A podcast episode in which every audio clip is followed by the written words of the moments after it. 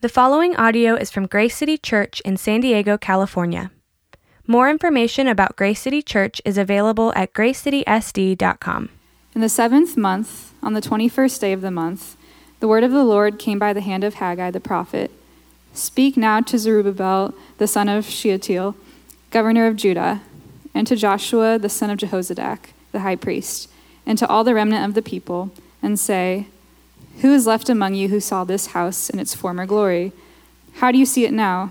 Is it not as nothing in your eyes? Yet now be strong, O Zerubbabel, declares the Lord. Be strong, O Joshua, son of Jehozadak, the high priest. Be strong, all you people of the land, declares the Lord. Work, for I am with you, declares the Lord of hosts, according to the covenant that I made with you when you came out of Egypt. My spirit remains in your midst. Fear not, for thus says the Lord of hosts Yet once more in a little while I will shake the heavens and the earth and the sea and the dry land, and I will shake all nations, so that the treasures of all nations shall come in, and I will fill this house with glory, says the Lord of hosts. The silver is mine, and the gold is mine, declares the Lord of hosts. The latter glory of this house shall be greater than the former, says the Lord of hosts. And in this place I will give peace, declares the Lord of hosts. All right, let's pray. Lord, we thank you for your word. We thank you for the hope that is in you. We thank you that you are in our midst, and that's something that we can hold on to. Um, Lord, I pray that you would speak through Randall today as he, he gives us your word. Um, pray that our hearts would be open to hearing from you. In your name we pray. Amen. All right, thank you, Brooke. Good morning. So we're in Haggai chapter 2, verses 1 through 9, and um, here's the message Hope, a greater treasure. And so let me ask this morning where, where do you find your hope? Uh, during the first part of the 1920s uh, in the United States, the economy was gaining ex- extreme, like just steam, and, and there's excitement because of something called mass production. It was a game changer. And that time period was eventually dubbed the Roaring Twenties.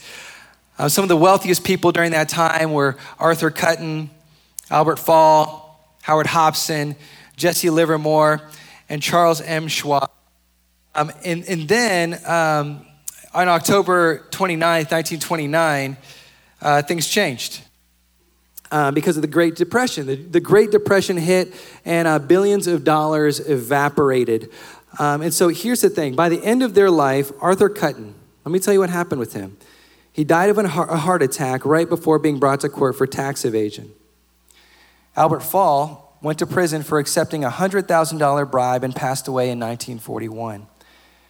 Howard Hopson lost most of his estimated $74 million and lived out the rest of his life in obscurity and ill health, dying in a sanitarium in 1949. Jesse Livermore took his own life after Thanksgiving in 1940.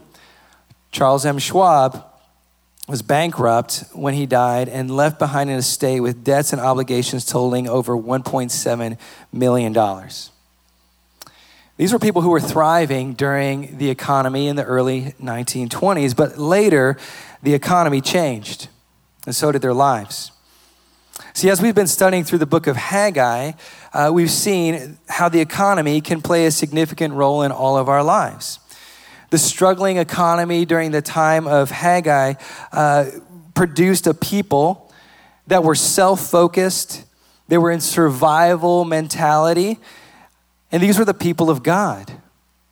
These were the people that trusted and believed in God. These were the people that God had set aside, and that was their mentality. And what it did it was it caused a neglect of God's ways, God's temple. It left everything in ruins. And so here was the conclusion they, they put their hope for a better future in what they could do in themselves, not in God. And so God comes to them and confronts them and tells them, much like what it says in Psalm 103, 15 through 16. Here's what it says as for man, his days are like grass. He flourishes like a flower of the field, for the wind passes over it and it is gone. And its place knows it no more. See, God, all the way back in chapter 1, told them that He blew away any chance of prosperity that they could have. Why? It was because they were depending on stuff more than on Him. And so for us, much like the Israelites, the economy has the ability to hold us in fear, anxiety, worry. But what we'll see is it also has the immense potential for great hope. Great hope. Not based on selfish ambition, like we saw the trap that the Israelites fell into, but based on a trust and hope in God.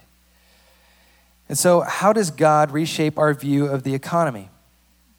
Well, Greg Foster wrote biblically, the word for stewardship comes from the same Greek word oikonomia as economics. So we've been talking about economics this month, the, the economy of God, which refers to the, the management of things in the world. And here's what he says Good stewardship is a good management of things in the world. And so, one of the main teachings throughout Scripture is that we are not owners, we don't own what we have, but we are stewards. God says you are managers of what you have because ultimately God owns everything. And so we're all accountable before God with everything that we have. And so, what is the economy of God? Well, here's, here's what it is it's when we start to see all of our activity, not just financial resources, but all of our activity.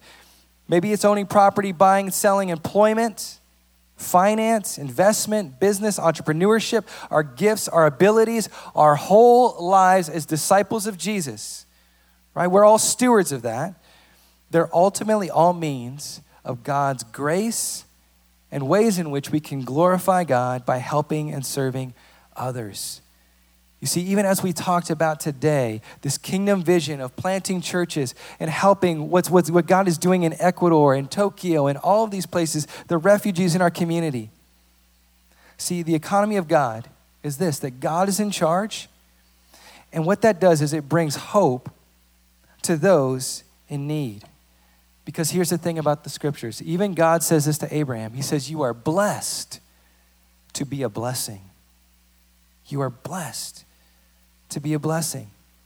See, all the way back in Jeremiah 29, the people of God were sent to a pagan city, a huge city, but one where people did not worship God. And, and there were different voices of people that were coming in saying, Here's what you need to do. You need to separate yourself from everybody.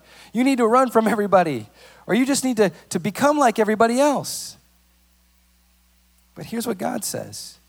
In Jeremiah 29 7, God speaks to his people. He says, Seek the peace and prosperity of the city to which I have carried you into exile.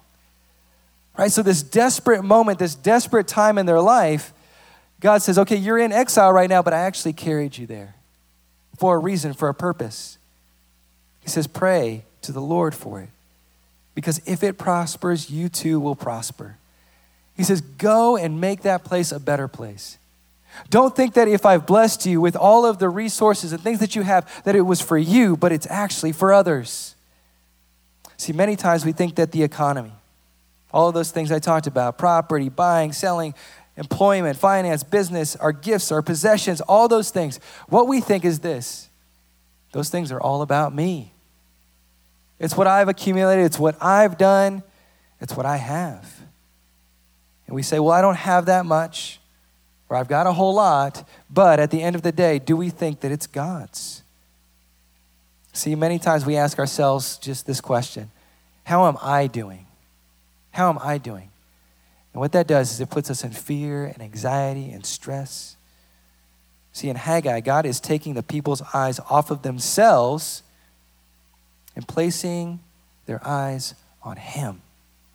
On Him. And so today our text is Haggai 2 1 through 9.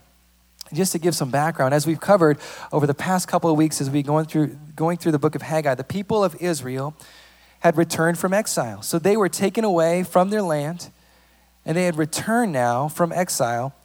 And they had been in the land for almost 20 years. And up to that point, they had neglected to fully build God's temple. Now, Trevor said that they built the foundations, but they neglected to fully rebuild God's temple that was destroyed back in 586 BC. The foundations for the temple were there, but little progress had been made up to that point. And so at the end of chapter one, the people, as Trevor talked about last week, responded and started to build the temple again. But they run into some obstacles. And so, what does God say to these people in chapter 2 that have run into some obstacles? Well, He's addressing them in three ways. I'm going to give you all three up front. These are our notes today if you're taking notes. The first one is this God addresses a current reality. Number two, He gives a needed encouragement. number three, He offers a better future. And so, He addresses a current reality gives a needed encouragement and offers a better future. Okay, I'm going to take this off me there. There we go. All right. You're over here now. All right. So the first point addresses a current reality. Let's look at verses 2 through 3. Here's what God says He says, Speak now to, Zerubbabel, the son of Shealtiel, governor of Judah, and to Joshua, the son of Jehozadak, the high priest and to all the remnant of the people, and say, Who is left among you who saw this house in its former glory? How do you see it now? Is it not as nothing in your eyes? And so, what's happening here? Well, at this point, the people are about a month into construction. And there are some things that have come up. There, there have been a couple of festivals that have come up during this time. And so those things are kind of distracting the people as they're building. And what's most likely happening is as they're building, as they're being distracted by all of these festivals, there are different people that are coming in to the city and seeing the progress that's being made. But it doesn't look great because they just started. And so there are most likely two things that are happening. As people are coming in, the first one is this they're not helping. They're not helping. And so look at verse 2. It says, the remnant of the people. So God tells Haggai to address the remnant. He says, Speak now to the governor, the high priest, and specifically to the remnant. Um, now, in chapter 1, verses 1 through 2, God spoke generally to all the people. But now, he's speaking to the remnant. And so here, here's what we need to understand God spoke to everyone in chapter 1, but there is only a few people that actually obeyed what he said. There's a remnant. So we find them in chapter 2. It's not much different than what we see today. Now, there's a blog entitled, Do 20% of the people do 80% of the work? And you're like, Yes, I work. It's what I have in my job, you know? Like, but uh, Matt Kopp or Matt Kapp uh, writes this. He says this in an article. He says, according to economist Vilfredo Pareto, for many events, roughly 80% of the effects uh, come from 20% of the causes. He says this principle has been applied to fields of business, science, software, and even criminology. In church life, it is usually said that 20% of the people do 80% of the work. In other words, 80% of the congregation remains passive when it comes to living on mission for God. While it may be not be true for all congregations, I think it is safe to say about a large portions of the body of Christ do treat church like consumers. For, 80, uh, for the 80%, as theologian David Wells has reminded us, the church is a place to come and receive religious services and goods. If their needs are not met, they begin church shopping. However, 1 Corinthians 12, the Apostle Paul is clear. The body does not consist of one member, but of many.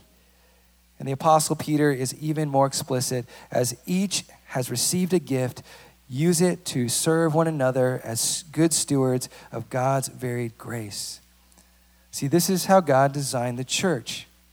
And God calls each and every individual to serve the body with the gifts they've been granted. Now, here's the thing about economy Here's, this was an economist that wrote that. Like Vilfredo Pareto was an economist. What's the thing about the economy? It's that all of us are invited into it when it's the kingdom of God. Right? It's all of us are in, invited into it when it's the church. And so in this case, there are a remnant of people that are left, but there are also people who say, you know what, I'm not going to do anything about that. See, not everyone trusted God and obeyed him. It just happens It happens today, it happened in the time of Haggai. And, um, and so God addresses this. But secondly, he addresses their, number two, critical attitudes. Critical attitudes. Look at verse 3. So God says this He says, Who is left among you who saw this house in its former glory? How do you see it now? Is it as nothing in your eyes? Again, what's happening here? Well, to some, the past looks better than the future. And what was happening is this attitude of the past looking better than the future is starting to spread amongst the people. And so God addresses it. He stops it in its tracks. He, he says, Okay, I know what you're thinking, right? I know what you're saying. God's addressing it because the people couldn't move forward with a critical spirit. And so God says this He says, Is it not as nothing in your eyes? Because he's, people are looking at this temple, which is being rebuilt, and they're looking at it and they're saying, It's not that great. Ah, there's not much happening. Doesn't look that great to me. And he speaks specifically to, to certain people that could have been spreading this critical spirit. It was the people that were there when Solomon built it. See, at this point, there were people who were about seven years old that were probably a part of the, the, the group of people that were there that were a part of the exile that were taken away, but that saw the temple in its glory before it was destroyed. And so they were looking at and they were thinking, they didn't see the beauty that God saw as He saw His people coming together and rebuilding. They were stuck on what they felt like they were missing. That's what they felt like. They felt like they were missing something, and so it wasn't as great as it used to be, and so they were stuck on that. Commentator Robert Alden writes, he says, There was no way these relatively poor exiles could have matched the extravagances of Solomon with his professional craftsmen working with imported woods and huge quantities of gold. And what was happening was their critical attitudes, their critical spirit about what was being built was keeping them back from seeing what God was doing. See, they were holding on to unrealistic expectations, and it was causing extreme discouragement amongst God's people. And so, next, God does this He, he gives a needed encouragement. He gives them a needed encouragement. Look at verses 4 through 5. Yet now be strong, O Zerubbabel, declares the Lord. Be strong, O Joshua, son of Jehozadak, the high priest. Be strong, all you people of the land, declares the Lord. Work, for I am with you declares the Lord of hosts. According to the covenant that I made with you when you came out of Egypt, my spirit remains in your midst. Fear not. What does God do next? Does he come down hard on them and say, How dare you judge the temple right now in its present state? How dare you do all of these things? No, he doesn't come down like that. But he lovingly comes in. And he addresses their fatigue, their frustration, their fears. See, he graciously brings them this encouragement by saying, number one, be strong. Be strong. He says it three times in verse four and, and follows it up with declares the Lord. Right? God's saying, okay, will you trust my words? Or are you going to stay in discouragement? But I'm telling you, be strong, be strong, be strong. See, how many times are we so fatigued and frustrated in life? Right, we're just fatigued, we're tired, we're frustrated. But if we're honest, we need to, to realize that many times we're fatigued and frustrated because we're depending on our own strength, not God's. See, we're not depending on God's strength, we were depending on our own. And so God is encouraging the people here to find their strength in Him, not in themselves. Like you think you're going to accomplish this great thing on your strength.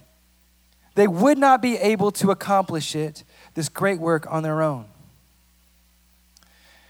19th century preacher Charles Spurgeon, in his sermon, Man's Weakness and God's Strength, wrote this. He says, I feel that my voice fails me, and with it, my very powers of thought, too. And therefore, I can only turn to my comrades in arms in the good war of Christ, and I say to them, Brethren, you and I can do nothing of ourselves. We are poor, puny things, but let us attempt great things, for God is with us. Let us dare great things, for God will not leave us. You see, what is it that, that lifts our head? What is it that encourages us? Is it that we just need to be stronger and tougher and get over it? No, it's we need to turn our eyes to Christ and say, I don't have what it takes. I don't have the strength within me. But I can be strong in the Lord. You see, this is what Haggai is saying because look at verse 5. He says, My spirit remains in your midst. Fear not. See, their frustration, their fatigue, all those things were coming because they were looking at the work and saying, ah, Look at all we have to do. Look at all the, all the things that we've got to do. Look at all the things on our checklist. We just can't get it done. But God's saying, get your eyes off of that, get them onto me because I'm in your midst. I am with you. See, what God is pointing them to is as He looks at them struggling with discouragement, economic struggle, He's saying, just look at me. I'm with you. I'm enough. And as they see God, they'll no longer fear not meeting unrealistic expectations. They had these unrealistic expectations. How many times do we have things on our checklist that are just so overwhelming, but they're unrealistic? They're unrealistic. I, I talk about this with my wife all the time. I'm like, okay, what do we need to do today? Okay, we got all these things on our checklist, right? Like, here's all the things that we've got to do today. But at the end of the day, we're like, that's not going to get done. That is just not going to get done. But we're going to try. And we're going to be stressed out about it. And we're going to work really hard on our own abilities and strength to try and get it done. But it just doesn't happen. See, we all do it. What they need to see is they have God. Hebrews 13, 5 says this Keep your life free from the love of money and be content with what you have. For he has said, I will never leave you nor forsake you. So we can confidently say, The Lord is my helper. I will not fear. What can man do to me?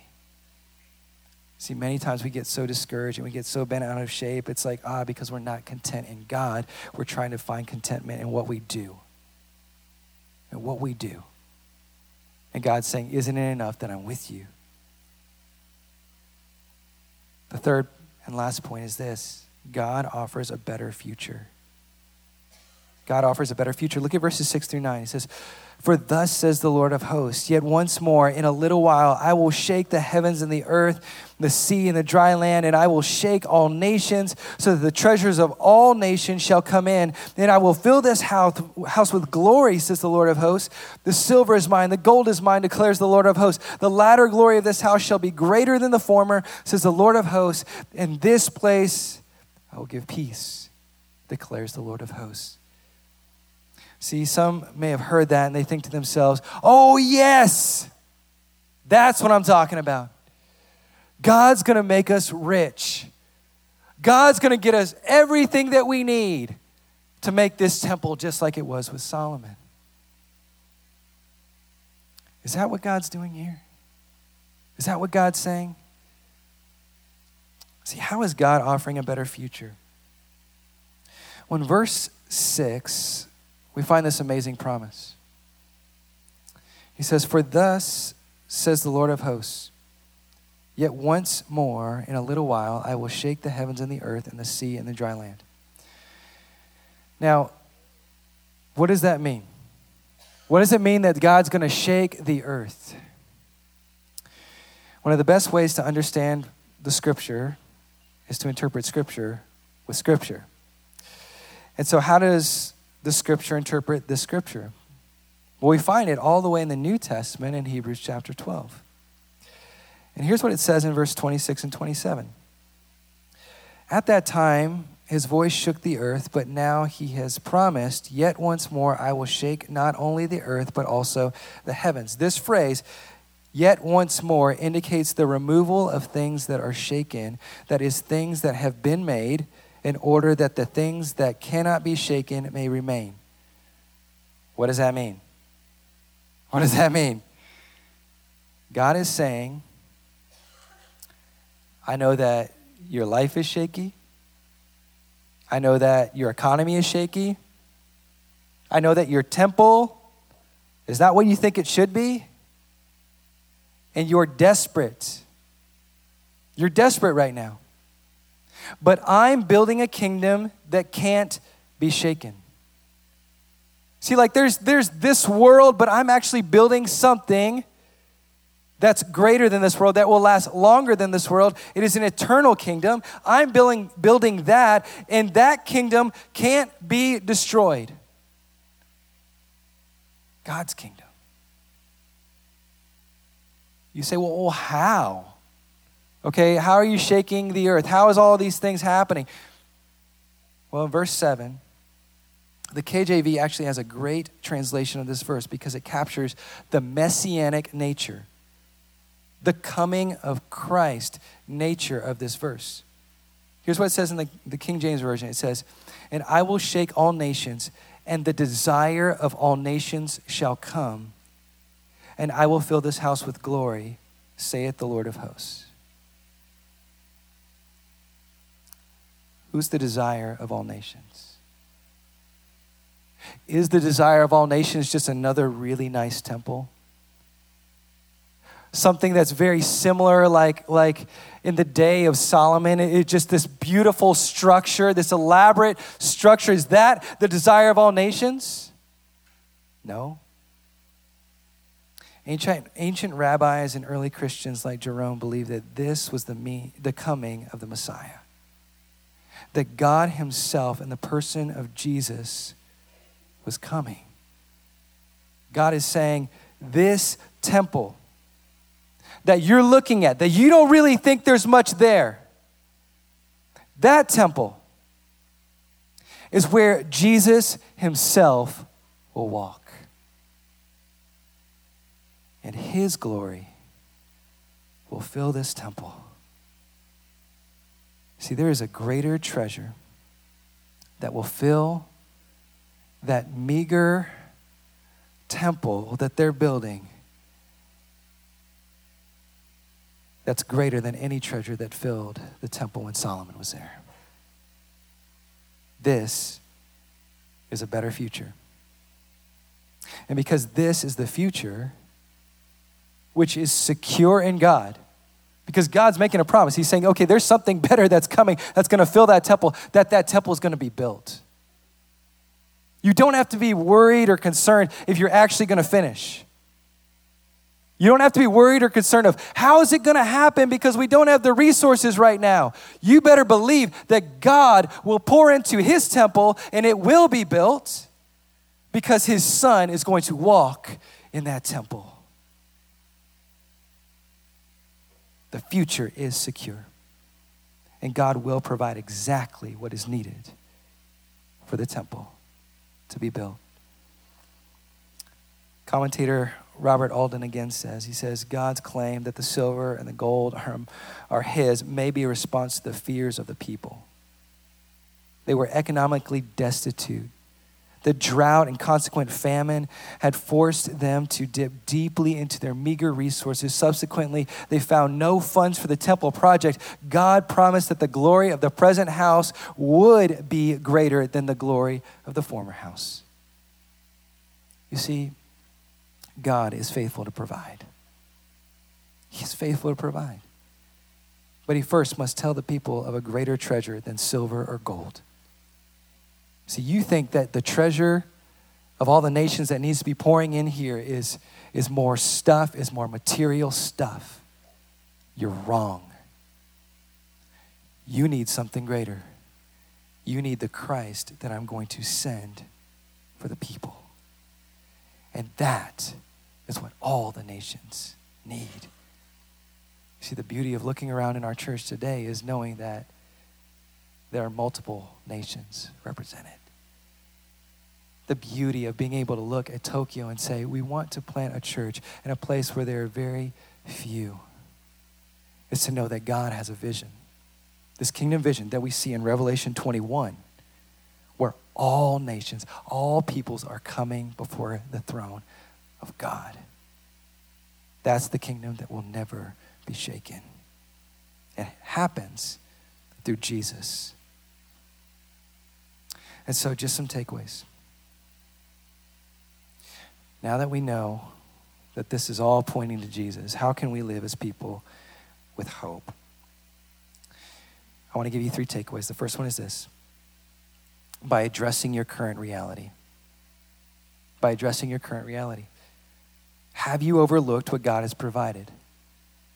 Have you lo- overlooked the things that are in your hand right now and says, man, that is just not good enough? And it's because we get just caught up in the comparison trap and looking at everybody else and saying, well, that's what they have and that's what they have, and why can't I have that? But God is saying, look at what's in your hand. You're a steward of that, you're a manager of that. Remember, everything belongs to God. And so, if you're a manager of that and you, God is looking at you and saying, This is what I put in your hand, how can we look at that and say, That's not good enough? It's not good enough. Because that's what the people were doing when they were looking at the temple. That's what people were doing as they're walking by, being critical. See, let's ask ourselves do we have a critical spirit about what God has provided? Then what it says is we'll never be satisfied We'll never be satisfied. Ecclesiastes 5:10 says this, he who loves money will not be satisfied with money, nor he who loves wealth with his income. This is also this also is vanity. The same one, the same person that they're talking about. Remember how great his temple was?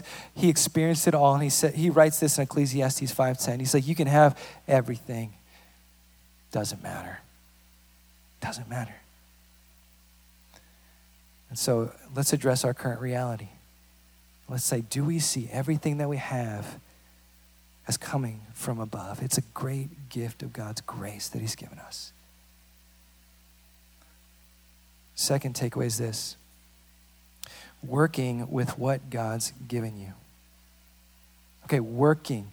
So, one of the encouragements that God gives in verse 4 is this He says, Work, for I am with you work for I'm with you. What does discouragement do many times? It causes us to just say, I'm done. It paralyzes us. It paralyzes us. And so, but God says, no, no, no. Remember that I'm with you. Remember, just keep working. Put in some effort. Let's just ask for a minute how we listen to God's wisdom on stewardship. Right? Like we can look at what we have and say, ah, it's not that much. And so we just go out and we just don't know what happened to it. Right? It just, what happened? I don't know. Just disappeared. But God says, no, what I've given you, are you working with that? See, it takes work to be economically wise with what He's given us. You say, well, where do I start? Let's go to God's Word. There's something uh, Kevin DeYoung put out not too long ago called the 10 Principles on Money and Possessions from Proverbs. And so if you look through the book of Proverbs, it tells us about wisdom in these areas. And these are just the 10 he gives with the different scriptures. And I'll put these up online under the sermon notes. But the first one is this there, there are extremes of wealth and poverty that provide unique temptations to those who live in them. And so that's from Proverbs 30, verses 7 through 9. Proverbs 12, not, uh, 9 and 13, 7 say, Don't worry about keeping up with the Joneses. Don't worry about this comparison trap. Right? But we just get sucked in so easily through social media and all these other places. It says, Don't focus on that. That's what it tells us in Proverbs. The rich and poor are more li- alike than they think. Proverbs 22, 2. See, what that causes is sometimes we think that we're just better than people because we got more than other people. Or we look at people who are poor we say, well, you should be more like me. That's pride. That's pride. And so we're actually more alike than we think. You can't outgive God. God is gracious.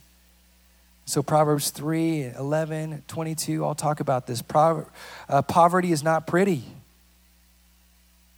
There are people hurting and in pain because of poverty. There's a reality of an economic system. So, how can we help? Money cannot give you ultimate security, it can't. The Lord hates those who get rich by injustice.